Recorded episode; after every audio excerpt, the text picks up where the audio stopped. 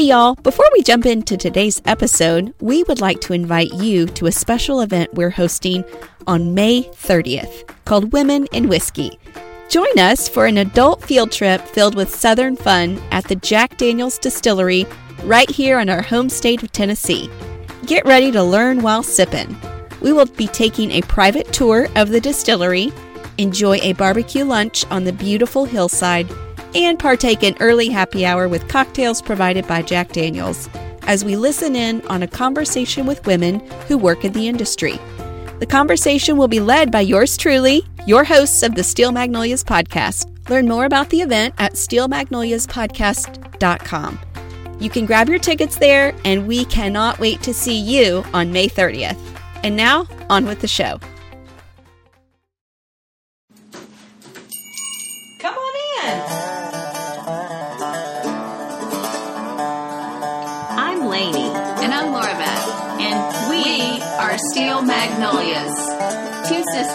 Who love family, traditions, and all things Southern. We've got plenty of room at our table, so pull up a chair. Hi, Laura Beth. Hi, Lainey. Happy first day of fall. Yes. Oh, man. It's finally here. And you know, I heard somebody mentioning just the other day, and I thought this was such a great tip.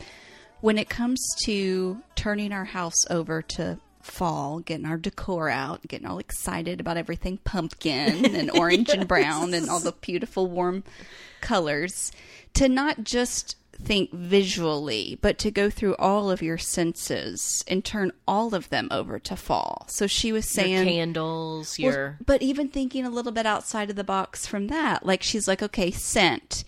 What what about baked apples on the stove? You know, with some cinnamon on it. Like maybe you have a Hot candle that you love, but or whatever. yeah. Um, going with taste, like going ahead and starting in your meal planning, some chili and you know those Uh-huh. sorts of warm um, foods. Going with warm lighting. I want to make that chai um, old fashioned again. Remember that yes, last fall? yeah. Ooh, that was good. Yeah. So I just thought that was Mm-hmm. interesting to go kind of through the sensors of your home and you can refresh a lot even outside of just a pumpkin on your front porch or in your centerpiece. So That's brilliant. anyway, excited to Do some meal planning. do some meal chili. planning and yeah, just I love get this weather. cooler weather. It probably won't feel like fall in the south till October though. Yeah, that's true. But our mornings right now and early evenings are feeling just so pleasant. Yeah. Yeah. Wonderful. Well, we have an episode for y'all today. Special guest. First of all, kudos to Laura Beth for reaching out because this was all on her in the reach out. Well, I just threw a Hail Mary and thought ask you have not because you ask not, right? That's So- right. Well, we are going to talk today with Jenna Bush Hager. Um, many of you all know her as the former first daughter and granddaughter of our country. Um, she's a best selling author. We've mentioned on here before another book she co wrote with her twin sister called Sisters First. Yes. So cute. Loved that book. Um, she's the co anchor of The Today Show. But she wears many hats. she's does. a wife. She's a mom of three children. Um, and I think she's really joyful in each of those roles. For sure. Um, but her latest book is called Everything Beautiful in Its Time, which comes from a scripture in Ecclesiastes. Um, and the subtitle says Seasons of Love and Loss. So Jenna lost three of her four grandparents within 13 months. And she um, wanted to write this book and talk about her grief and many of the stories and legacy that Yeah. she has Yes. from them. Yes. So um, I just so excited we got to sit with her, and it was so much fun, y'all. She was literally zooming with us live from her dressing room at the Today Show. Yes. so surreal. So anyhow, without further ado, let's jump in with Jenna Bush Hager. Jenna, it is such a privilege to have you on the show today. Thank you for being here with us. Oh, well, thank y'all for having me. So we um we have a southern bond, obviously, you being a, a Texan girl. and we came across your book, and gosh, we have so much in common. It almost feels unfair that we know so much about you and your family and you don't know much about us but we'll um, where appropriate we might connect some dots today um, just from the way that your upbringing um, aside from the white house years has been so similar to ours we first learned about you and your beautiful sister through sisters first i actually read the book just this year um, mm-hmm. this is my reading stack here of books that i've completed this year um, which I'm really proud of. Reading um, has to be made a priority, right? Yes. And so, um, gosh, there was just so many lines even in that book that I was like, did I live through the exact same era as Jenna and Barbara? And we feel like such close in age. And sure enough, I did look it up. We're about a month apart in age. Oh, wow. So it's funny to even read some of your stories. Um, but we are here to talk about Jenna's new book, everything beautiful in its time. It's a personal collection of stories focusing on your family, specifically the three grandparents um, that you lost in the duration of just about a 13 month period.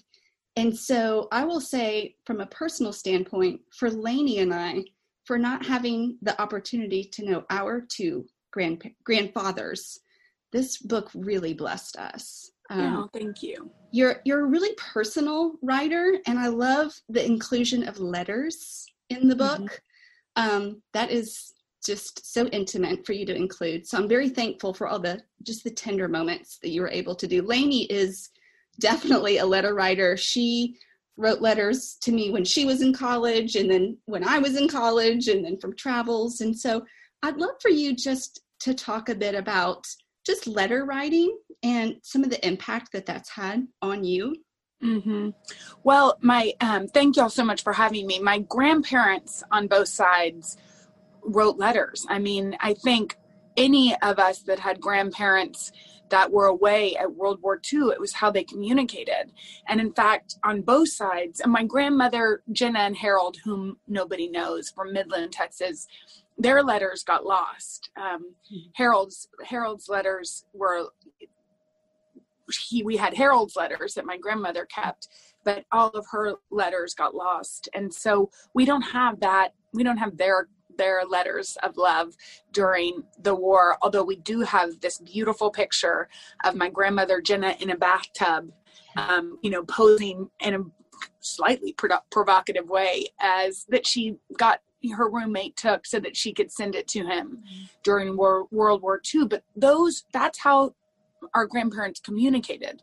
My, the love letters between my grandfather and grandmother George and Barbara are the most beautiful and probably the most cherished item that we have because they are letters of devotion and love before um, you know and they were really young. My grandpa was was just out of high school when he was a naval aviator in world war ii but that's how we communicated as a family. And they continued to write letters to us. And in fact my grandmother wrote up until really she died. I received a letter from her just a couple weeks before she passed away and why I think it's so important is one, you're telling people that you love them in written form for them to always have. Yeah. And and so now I have these letters that are precious gifts and I know it's a form of you know that could be on on the way to extinction and I hope it's not. You know, I write letters to my girls, some of which are really just diary entries about the stage of life that we're in. You know, they're for me as much as they are for them, but I hope that it's something that they will look back on, you know, when they're my age and having girls of, or kids of their own and think like, oh my gosh, that's how much she cared. You know, that's her devotion. And they, and we can read about the moments, uh, particular snapshots of time that they were in. So I just think it's, it's, for me, those pieces of paper with their handwriting. I mean, I know what my grandparents' handwriting looks like. I remember it. It's in, if I close my eyes right now, I can think of how they signed Ganny and Gampy, and that to me is precious. That is so beautiful. Well, I really appreciate you sitting with us today. And it reminds me actually of a story in the book that your Ganny um, which was Barbara Bush. Um, for those that don't know the name Ganny, um, when she really encouraged you about taking the interview, always taking the meeting. Mm-hmm. And so I just appreciate you sitting with us today. Who knows what's going to come of this Yeah. time and what listener needed to hear from you today. Um, yeah um, and you know it's so funny because she what i realized when you were talking about your grandparents what i realize now i mean not even when i was writing this book is how truly fortunate i was to have my grandparents for so long Yes. um, and that I ended up having all these mini relationships with particularly my dad's parents because they both lived until I was in my mid 30s. And so I had all these iterations of relationships with them. They saw me and I saw them as a little girl that they read to, that they reprimanded, that they, you know, um, had had these little moments that I lit the Christmas tree at the National Mall with my grandmother in our sweatshirts with Christmas balls on it. You know, we had the childhood memories. And then later as a teen, you know, more reprimanding. And then they got to see me walk down the aisle. They read at my wedding. We they saw who I married. They loved who I married. Then they saw me become a parent and my girls know Great Gampy and Great Ganny. And I don't think it took me until talking about this book with so many people who said, you know, I never knew my grandparents. And that, re- and no matter what, if you knew them or you didn't, there is this eh, relationship, even with the people you never knew, because they are so much part of your family, of the fabric of your family today. And so I just don't even know if I appreciated how significant they were in my life. Well, and I feel like that that is an encouragement in reading this book, whether you knew your grandparents or whether you didn't. These stories are going to bless you. Um, and I appreciate you saying that. They are a part of our fabric of our family, whether you knew them or whether you didn't. Mhm. Um, but you do have some special, special moments, just tender moments that you share. Um, even I, I loved the story of when you were considering taking that job, which we're also glad you did, the Today Show. Um, and your grand your grandfather sitting down with you to watch an episode that day, and then Mhm. not only doing that, but going to the movies with you that Oh, same yeah. day. yeah, well, this is like actually sort of a PSA, which is do not see inappropriate films with your grandparents or your children. Really, any, I mean, that kind of seventh grade person that's watching, you know, like a sex scene with your parents comes back, even in your 30s. You're like, why are we doing this? But yeah, I, um, I was a teacher and I loved teaching and I got the opportunity to come work at the Today Show and I said, you know what? No, I'm going to continue teaching. And I went with my to visit my grandparents and I told them, you know, I got it. This this executive producer keeps emailing and calling and seeing if it was something I would do. And I, you know, I love to teach. And and the truth is, and I think we all know this now more than ever, teaching is extremely difficult, uh, particularly in marginalized areas. I was teaching in West Baltimore, and we went through several principals in a year, and I was exhausted. And so my my husband was like, "Well, you know, think about taking the job, uh, the interview. What's the worst that can happen?" And I went to see my grandparents, and my grandmother was like, "You always take the interview. You know, you try it." And I think it's interesting because people, I think, see her as a throwback, as a woman who would maybe not encourage her granddaughter to work, but she did. She was such a force in our life, and I'm not sure that was the exact you know, maybe it was because of speeches she gave or words she said that people see her that way. Maybe it's because of the way she looked. But really, she was a modern woman. And um, so she said, always take the interview. And then my grandfather said, Well, now, have you seen the show? And I said, Well, no, I'm a teacher. I get to school at 7 a.m. before the show's even started. So he said, Well, let's turn it on. And this was six in the morning. They got up early. I get up early. We turned on the TV and we watched the show together. And in one of the segments, uh, Sacha Baron Cohen, who was playing Borat, was on, and he was so hilarious. And the G factor of the Today Show, the PG factor, was a movie we were dying to see because he was funny and it was clever and hilarious. But if you remember Borat, Yeah. it actually is quite naughty. Yes. Very naughty. And it was a beautiful Maine day, a day we would never go to the movies. You know, we wouldn't waste it indoors. But we were laughing so hysterically that we said, let's go to the movies. And then about halfway through, and I'm not sure, I, I can't repeat some of the things that happened on this podcast, but if you remember, it was quite provocative. And so my grand, grandfather, my gentleman grandfather, and I were sitting there like, what do we do? Do we go? Do we stay? What do we do? Um, but he had a great sense of humor and we waited it out. I'm sure the Secret Service were like, what are these people? Okay, well, you'll appreciate this, Jenna, being 38. I had a similar major faux pas with my dad in 1998. We went to see There's Something About Mary in the movie. oh my gosh. and I love Cameron Diaz, but Yes. nobody told me this is not a movie you go to your dad, go with to your dad. Oh my gosh, hilarious. Yeah. So yeah, friends, let's help each other when we're Yes. when we're We seeing movies. Yes, let's share go. Do not recommendations. see something. I mean, um, Fifty Shades of Grey with your parents. I'll just put it out there. I haven't done it, but I would say don't watch Don't. any of that trilogy with your family. Yes. Well, this book is full of um, both funny and you're going to have tears for sure. Mhm. Um, but I swear, I think we would be fast friends with the Bush girls. I'm convinced, Laura Beth, because there's just so many parts that I saw us. I laughed so hard that you, um, you guys gave these personal, like, these um, stories to your cats. Oh yeah. Human person. Well, we basically personified our cats. cats aren't humans, but we, our cats are. And my cat Bernadette is like a 90 year old um, from somewhere, I think Jersey, I'm not exactly sure, but she's been smoking her whole life and she's got a really kind of raspy. That's Bernadette. And then Bob, my cat, my mom's cat, is an artist. He loves glitter. He likes to decorate things and feathers and he really does he loves feathers. But yeah barbara and i i don't know why. I mean we were we are kind of strange cat people. My mother loved cats and her first cat was named dewey after the dewey decimal system.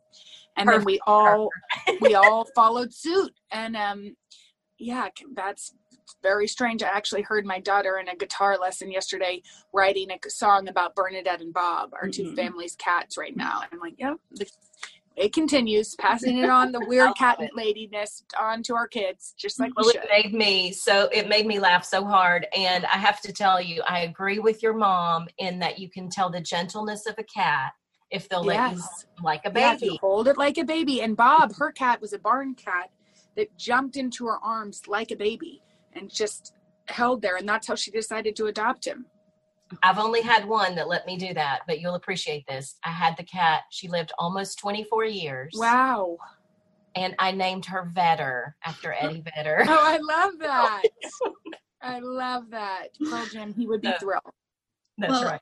Well, why? I guess I, you know. I'm kind of curious. Obviously, you had this experience over this one year time span of losing some of these significant people in your life, Jenna.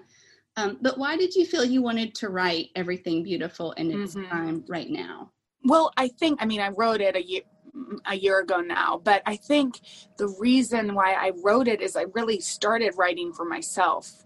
I wrote the first letter in there that I wrote on the night my grand when my grandmother Barbara died. I was all alone. My family, uh, my husband Henry was in Texas. My sister was in Texas. Uh, my parents were obviously in Texas, and so I got the news, and I put my girls to bed, and then I turned on the TV, and it was filled with in memoriams. You know, when you lose somebody that's a public figure, you're grieving publicly, uh, which is, you know, of course, our Ganny taught us how to do. But at first, some of those comments felt really raw because, of course, they were really talking about Barbara Bush as the politician's wife, not as our Ganny, not as a human being, not as somebody who we knew so intimately. And so I, after a while, just compulsively watching the television and flipping from channel to channel, I turned it off and I started to write my own letter to her, one that, of course, she would never read.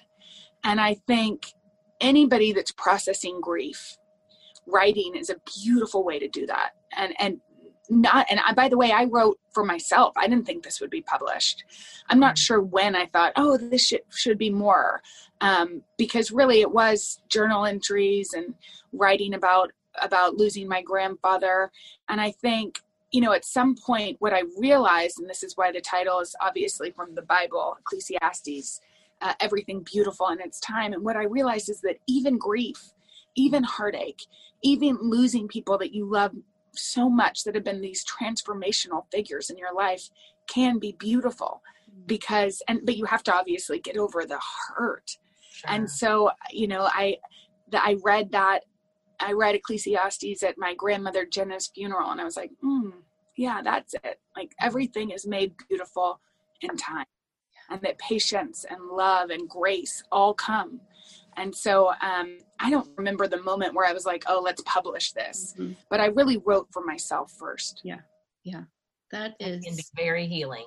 Very mm-hmm. healing. That's exactly what I was thinking. And my, you know, I was going to ask you, but it sounds like you've just answered it about, you know, since facing so much loss and honestly, our culture really has a lot of fear around death um, and um, losing loved ones and just um, for ourselves. And so um, it sounds like your your healing provision was doing some writings and that, yeah. that helped you through that grief process well i am curious um, i loved in the book how you included the rules at the back door mm-hmm. and even your, your gampy's rules of living as well do you feel like our generation has sage advice that we're passing on and are there any particular rules that you think need to go by your back door well, yeah. I mean, I think anything that's come before, you know, we continue the things that, you know, and then the things that we didn't feel like worked, you know, we're, we're not continuing. I mean, of course, I feel like we're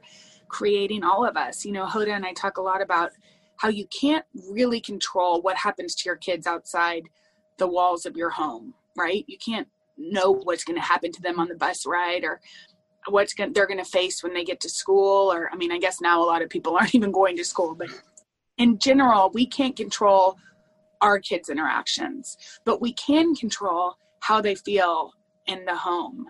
And mm-hmm. although I do have many memories of my grandparents, which I write about in this book, what I remember most is the feeling of being with them. Mm-hmm. I remember sitting at that oval oval blue baby blue table and in Maine with my grandparents, you know, next to each other, them holding each other's hands, the laughter and the way a big family, the noise of a big family. Like I remember the joy of that. Mm-hmm. And the mm-hmm. thing is, it's really in some ways up to us as parents to mm-hmm. create that atmosphere where people can feel safe and and be joyful. And I know for a fact, you know, I don't know if I always do a perfect job and I'm sure they would say that they didn't always do a perfect job too. But the overall feeling of being in both of my grandparents' house were were ones of joy, of feeling safe and comforted. And actually, my grandpa Harold had the best catchphrase. It, when we were staying in Midland, and really Jenna and Harold uh, from Midland, Texas, West Texas, were really more a part of our day to day. We saw them a lot because we lived in Midland until we were five. And then, you know, we spent so much time with them. And so I think what he would do was such a gift. If any of us, if Barbara or I spilt milk or, you know, dropped our plate on the ground or got things messy, which kids will do, um, he would yell, Happy Days. And I love that because what it mm-hmm. did in two words was to, to let us all know that this was going to be an environment where we weren't going to sweat the small stuff. Mm-hmm. That like spilling and making a mess and being a kid was okay. Mm-hmm. And I, you know, I I think I think really, and I you know I don't know, but I've thought about this a lot. That both of my grandfathers were in World War II. Both of them, my grandfather Harold liberated a concentration camp, and Barbara and I found the pictures of these bodies on top of bodies. And I think that generation was like, we're not going to waste time. We've mm-hmm. seen horrific horrors. We've seen the worst of humanity. So little things like spilling milk aren't going to be the things that we get worried about. Yeah. So for me, I mean, and these aren't rules necessarily, but this is like a mantra or a feeling. And I think that's almost as important as rules. But the atmosphere in my house, I hope, and I'm working towards this, it, it isn't always for sure. Um, and it really depends about day by day because we're tired. And I think, particularly right now, all of us have been at home with the same people. We're exhausted. We're working from home. We're making meals. We're doing all of these things that exhaust us. And when we're exhausted, or at least I know when I'm exhausted, I'm not my best self. Yeah. Um, but what I want and what the exact, you know, what I'm striving for every single day is to create a day, a house with, mm. you know, full of joy, a house where kids can be kids, where there's laughter and love. And so, yeah, I mean, that's what I think all of us strive to do. But partic- you know, I, I, am, work on it every single day. Mm. Yeah. Well, just even listening to you talk, I'm I'm just remembering page after page of stories, and I I can wholeheartedly tell our listeners that you will be blessed by this book. Your children will be blessed by this book. Elders in your family will be blessed by this book. And I saw today is a hundred days till Christmas. Yes, so it's time, y'all. Go ahead and start getting the Christmas gifts list, and this this should be on it. Um, Jenna, we, as you know, we're a Southern podcast, so we can't let you go without asking you a few Southern questions sure. as a Texas girl. Um, so, Lainey, you want to kick us off with a couple of? I do. I was just curious when you when your dad was at the White House. Did you did did they ever do Southern cooking in the White House? Well, yeah, of course. But but particularly, and listen, I'm a proud Texan. Tex-Mex. We had we had their Tex-Mex Mm-hmm. I will never forget how delicious the Tex-Mex wow. was. But yeah, fried chicken and biscuits, and I mean, definitely there was a, combi- a combination of food. But yeah, Southern food was in the mix for sure. What is one place that you want people to know about? Um, maybe in Midland in Texas, or yeah, something well, in the West, South. West Texas if y'all have not been there is so beautiful and i when when my husband and i were dating we did a road trip from Midland, Texas. We flew into Midland and we drove all the way to Portland, Oregon. But our time driving from Midland through West Texas, through Marfa um, and Pecos and all of these adorable little towns was El Paso, where my grandmother's from, was really beautiful. So if you can get out to West Texas, uh, the Gage Hotel is this incredible place. Marfa is so wonderful. There's so much art and history. Um, the uh, the the film Giant, the old western, was filmed in Marfa. There's an old El Paisano, the old hotel. You can we stayed in it. We also camped out. Big Bend National Park mm. is just beautiful and like nothing you've ever seen. So we, I think the time in West Texas was growing up was really instrumental for who we are and how how we are. But mm-hmm. but um, it's never too late to visit there. Mm-hmm. Yeah, it's good is there any place you can get good Southern food in New York City? Oh, of course. My okay. new thing, by the way, um, is to order food from South Carolina. I um, just had um, some delicious barbecue from Lawrence's Barbecue and then Callie's Biscuits. And you can just yes. order it. It comes to you. They do a tail. We ate such great meat over Labor Day. Callie's Biscuits, their pimento cheese is incredible. Um, Caroline's Cakes there's also this incredible pie maker called, I think, the Southern Pie Lady. There's all these great places. And for Henry and I, not only are we hoping to support our local restaurants in New York City, but also support all these local businesses because they need it, you know? Yeah. And and also we want nostalgia right now, or I do. I'm craving it. And there's no better way than to eat the food that you grew up on. Yes, yes. Those are awesome recommendations. I'm going to look into a lot of those. Please do. Um, well, for those of you that are just dying to get the book and feeling lucky, I want to let you know that we are doing a book giveaway this oh, cool. on Instagram. So at Steel Magnolias Podcast, you'll see the giveaway. And this is fun we asked our friends at Rifle Paper Company to also oh, I love give away, yes, to also they're giving away a stationery set for us to encourage letter writing. Yeah, they so, did my first Christmas card with him uh, when I was pregnant with Mila. They did a little cartoon of Henry and I together and like a little baby. It was also our baby announcement. Mila was born in April and, and our Christmas card was our little baby announcement that we awesome. were well, they they have a gorgeous card set and stationery set and pen and just it's beautiful. So we'll put that with the book.